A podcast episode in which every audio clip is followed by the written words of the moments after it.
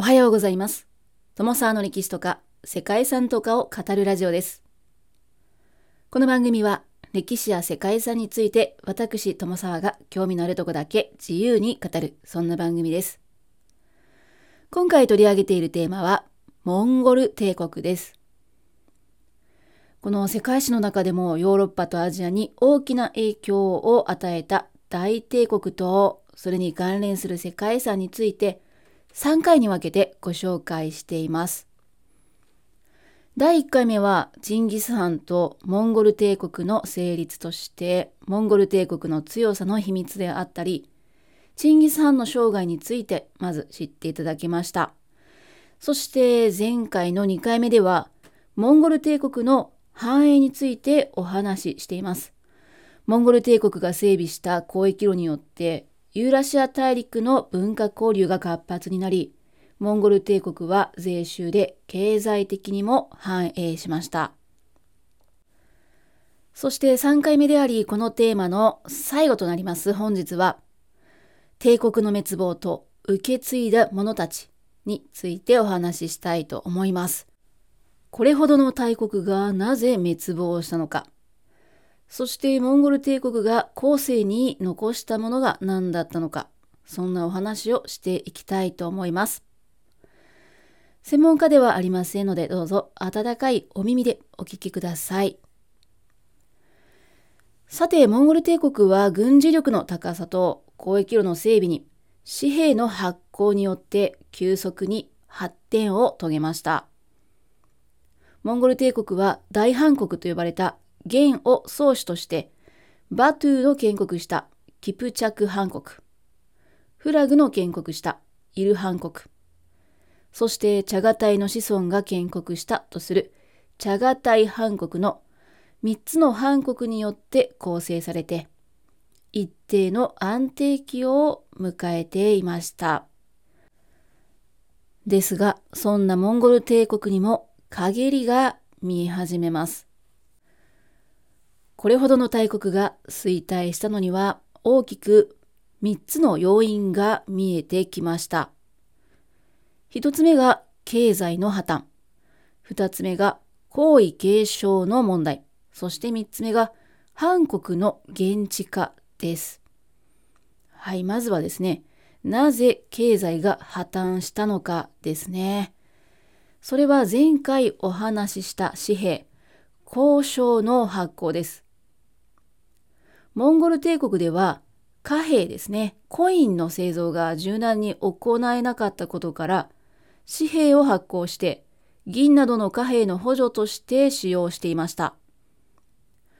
交渉は紙幣なので、印刷のための原版があるわけですよね。交渉は偽造すると死罪という罰則などを設けて、偽造の防止などもしっかり、うん、しっかりなんでしょうか、まあ、行われてはいました。当初交渉の流通というのは安定していたんですけれども、次第にそれもままならなくなります。交渉は賃金の支払いを必要とする海運業者の元締めなどに原版となる版木が渡されていて、必要な費用分を印刷して支払うという形態をとっていました。元の失敗は、元の統治者がその発行量をコントロールしていなかった点にあります。言うなれば現場を持っている人が自由にお金を生み出すことができるようになっていたということなんですね。元は交渉の発行量をコントロールできなくなってインフレーションが進行していました。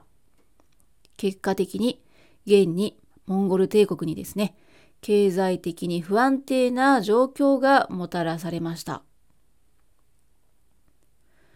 モンゴル帝国衰退の要因の2つ目は、皇位継承の問題です。モンゴル帝国の皇帝である藩の選出はモンゴルの共同体と国家を幸福へ導くと認められたものとされていて、結果として藩に選出された者は、モンゴル帝国随一の権力を手に入れることとなります。前回もお話しした通り、モンゴルでは相続法であったり、世襲による行為の継承といった決まったものはありませんでした。藩の制度というのは一代限りのもので、藩が死ぬと、その権力と権利が息子に移るというわけではないんですね。時代の藩は、その血統にあるものが優先的に選出されるものの、長男が皇位継承第一番であるというような決まりはありません。そのため、次男が継いだり、末子が継いだりと様々なんですね。果ては老いが継いだり、いとこが継いだりする可能性もあるのがモンゴル帝国の継承なんですね。そしてその次期皇帝を決めるのが、モンゴルの皇帝一族であったり、王侯貴族で構成された最高意思決定機関でした。皇位継承は基本的にチンギス・ハンの血統にあるものであれば、誰でも藩になれる可能性はありました。誰が藩になるかは、当然、皇帝一族であったり、王侯貴族の中では重要な場面になるわけですから、まあ、混乱が起こるわけですね。実際にモンゴル帝国では、藩が死ぬたびに、大なり小なり、皇位継承競争というか、小競り合いが起こることとなりました。モンゴル帝国は内乱が起こりやすい仕組みになっていたと言えるかもしれません。フビライの時代に最大藩図を築いたモンゴル帝国は、フビライの死後、孫であるテムルが藩を継ぎ、パクス・モンゴリカと呼ばれる大繁栄を築き上げています。ですが、テムルが息子を残さずに亡くなると、再び皇位継承をめぐって内乱が勃発しました。最終的にテムルの老いにあたるカイシャン・アユル・バルワダが皇位につき、ひとまず安定を見せるんですけれども、またアユル・バルワダの死後に3度皇位継承の内乱が再燃しています。この頃は13年の間になんと7人の皇帝が入れ替わるという異常事態にまでなっていたそうです。まあ確かに、これでは国が安定するわけありませんよね。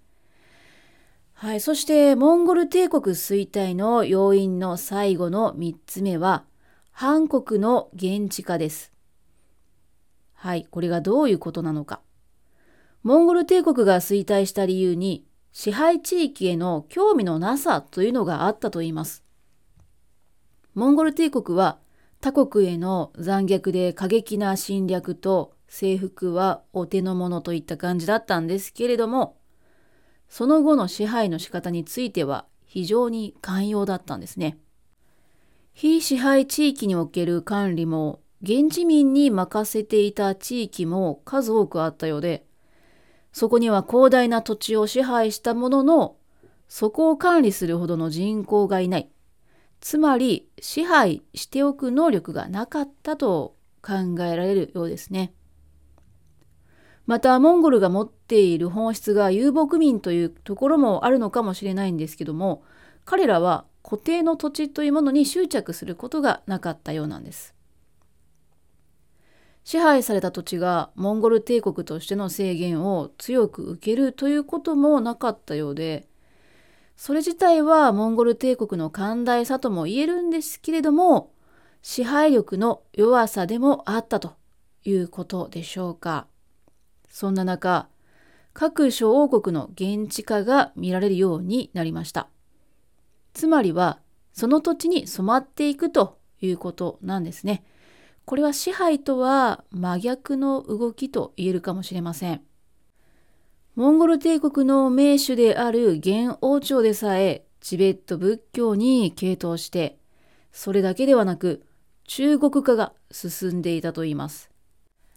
また、イルハン国は異民族文化を受け入れて、現地の有力者を最小に添えて、イスラム化を推し進め、さらに現地王もイスラム教に改宗していました。こういったモンゴル帝国の藩国が独自路線を進み始めることで、これがさらに帝国内での反乱を起こしやすい状況を招きました。こうした多くの不安要因を抱えていたモンゴル帝国だったんですけれども、いよいよ滅亡の時を迎えます。14世紀に気候的に商標期が本格化すると農業の破綻が起こりました。さらにはペストのパンデミックがユーラシア規模で発生したんですけれども、権力闘争に明け暮れていた中央政府は有効な施策を何も打てずにいました。そしてそんなモンゴル帝国の国力が衰退、減衰している頃、特に現在の中国内の各地で反乱が勃発していました。反乱軍がまとまると民王朝が成立します。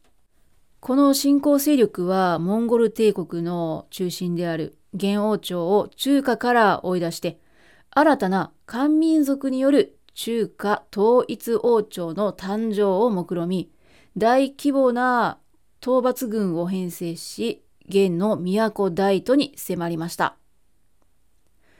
モンゴル帝国は多少抵抗はしたんですけれども、早々に中華本土の維持を諦めて、都を放棄して北のモンゴル高原に逃げました。モンゴルの撤退劇は非常にあっけないもので、器用さすら感じるなということなんですけれども、もちろんですね、当時の民の勢いに対抗できるだけの力がなかったのではないでしょうか。そして領土に対する執着が少ない遊牧民の気質というのがここでも出たのかもしれませんね。中国の主要部を完全に放棄してモンゴル帝国の名手であった大元ウルス元は滅亡することとなりました。それによってモンゴル帝国も解体されることとなります。歴史的に見ると本当にあっけない幕切れだったんですけどもただ国家としてのモンゴル帝国はその後何百年と続くこととなりました。ですがもう勢いが戻ることはありませんでした。こうしてモンゴル帝国が着々と弱体化していく中、ユーラシア大陸には2つの大国が成立していました。一つ目が元を中国大陸から追い出した民王朝ですね。民帝国です。そしてもう一つが、オスマン帝国を押し上げて拡大を続けていたティムール帝国でした。はい。民は伝統的な中華帝国への復帰を目指しました。そして実際に伝統的な秩序を回復しています。後に周辺の騎馬遊牧民の圧力が強くなった際には、民は万里の長城を再建して、ユーラシア世界から東アジア世界を切り離すといった努力を重ねました。一方でモンゴル帝国が崩れる中、西方で頭角を表したのがイスラム教徒の武将ティムールでした。ティムールはモンゴル帝国から藩の子孫を招き、自らはその将軍として実権を握りました。それはモンゴル帝国の名声を利用しながらユーラシアの再統一を目指したものだったんですね。つまりは第二のモンゴル帝国を建設しようとしていたということです。ティムールはかつてチンギス・ハンに破壊されたサマルカンドを壮麗な帝都として再建しました。そして西アジアを統一した後、民に向けて20万人の大軍を派遣しました。ただその頃には高齢となっていたティムールには遠征に耐えられるだけの体力が残されていなかったようで出発後に死亡するとその遠征は中断されることとなりました。その頃のモンゴル帝国自体はどうしていたかというと明王朝の北側で勢力を保ち続けていました。中国北側の遊牧民族国家としてあり続けたモンゴル帝国だったんですがそれでもついに1600年代には消滅を迎えることとなります中国の満州地域においてかつて13世紀頃に自分たちがモンゴル帝国が滅ぼした女神族の国家金が再興すると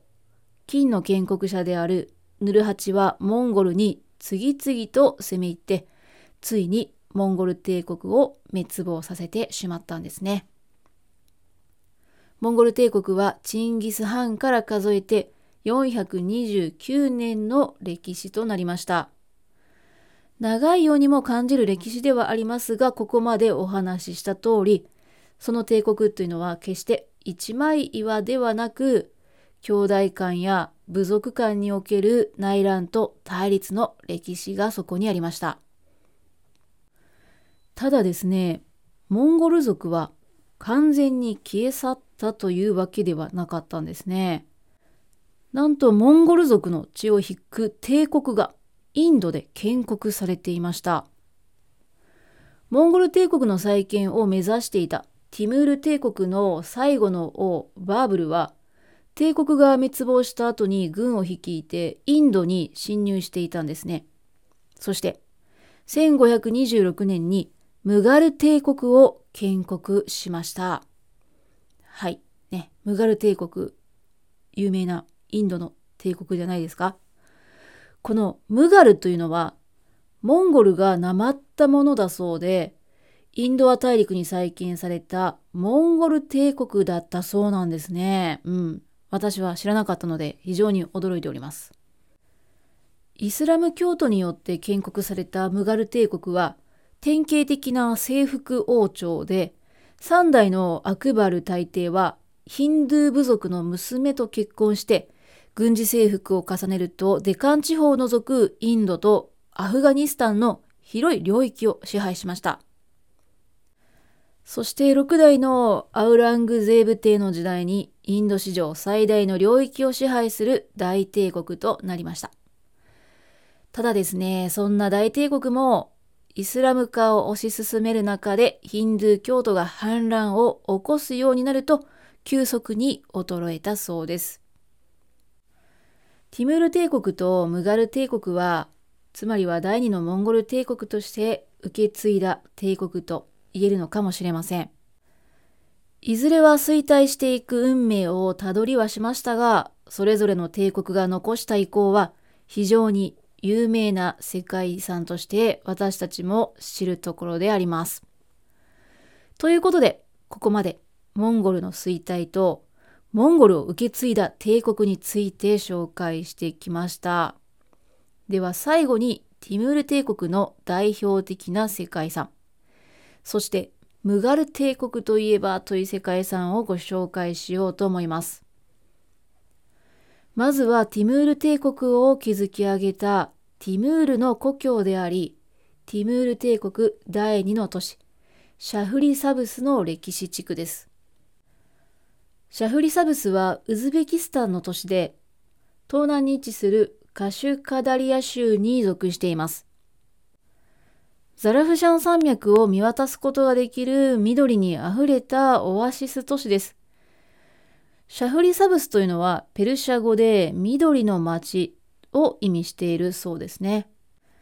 そんなシャフリサブスはティムールの故郷であり、彼が建立したティムール朝第2の都市でもあります。その歴史は古く、かつて7世紀には、西遊記で有名な三蔵法師が訪れたこともあるそうですね。ティムールは1336年にシャフリサブス近郊の村で誕生したそうです。ティムールは1370年にティムール帝国を建国後、自身が征服した地方の学者や職人たちを家族ごとシャフリサブスに移住させたそうです。そしてここに優秀な建築家であったり職人を集めると壮大な建造物が数多く建てられていきました。ティムールは建国当初このシャフリサブスを首都に定めることを考えていたそうです。ですが立地と冬季の交通の便の悪さのためにサマルカンドに首都を据えることにしたそうです。いずれにしてもシャフリサブスは中央アジアの文化都市に発展していってサマルカンドに続く第二の都市として栄華を極めることとなりました。ですが、16世紀後半にブハラハン国のアブドゥールハンにそのほとんどが破壊されてしまったそうです。ブハラハン国はティムール朝に代わって成立した王朝だそうですね。現在のシャフリサブスは庭園と砂漠が調和する歴史地区ではありますが、かつての建築物はその一部の遺構が残るのみとなっています。シャフリサブスはソビエト連邦が崩壊した後にウズベキスタン共和国が独立した際、ティムールの再評価に伴い、ティムールの故郷として観光都市化が進められたそうです。はい。そしてシャフリーサブスの代わりに首都として選ばれたサマルカンドもまた世界遺産に登録されています。サマルカンドも紀元前の7世紀から知られる中央アジア最古の都市と言われる歴史の長い都市ですね。同じくウズベキスタンにあってシルクロードのほぼ中央に位置するオアシス都市として栄えていたそうです。そんなオアシス都市だったサマルカンドなんですけれども8世紀にイスラム化が進み11世紀頃にホラズムシャー朝の首都となりました。このホラズムシャー朝というのはイスラム教徒の皇帝や国王が支配する国家でイスラム王朝のトルコ人奴隷出身者が11世紀に築いたイスラム国家なのだそうです。第1回目でもご紹介しましたモンゴル帝国のチンギス・ハンによってこのサマルカンド破壊されてしまうんですけども破壊された後はモンゴル帝国が衰退した後の14世紀にティムール朝の首都として再び栄えたというわけなんですね。ここでもやはりティムールによって世界各地から学者や芸術家、職人が集められて壮麗なモスクやマドラサが建設されました。この地を蘇らせたティムールは世界のどこにもない美しい都市を目指し建設しようとしたそうです。まあ、それは叶ったんじゃないかなというふうに思いますね。建物はサマルカンドブルーと呼ばれる青色のタイルで美しく彩られて、サマルカンドは青の都と呼ばれるようになりました。16世紀にティムール朝が崩壊したことや海運の発達によってシルクロードの重要性が低下したことなどで都市は衰えましたけれどもその後も中央アジアの主要都市の一つとして機能を続けましたシャフリサブスもサマルカンドもウズベキスタンを代表する世界遺産であり観光地として人気の場所となっています。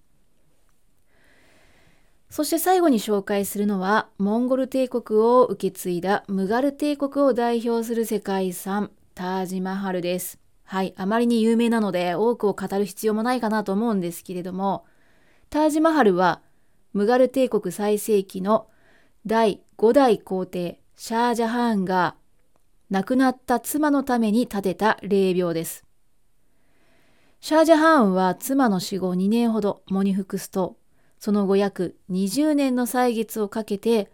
どこから見ても左右対称な世界で最も美しい霊廟を完成させました。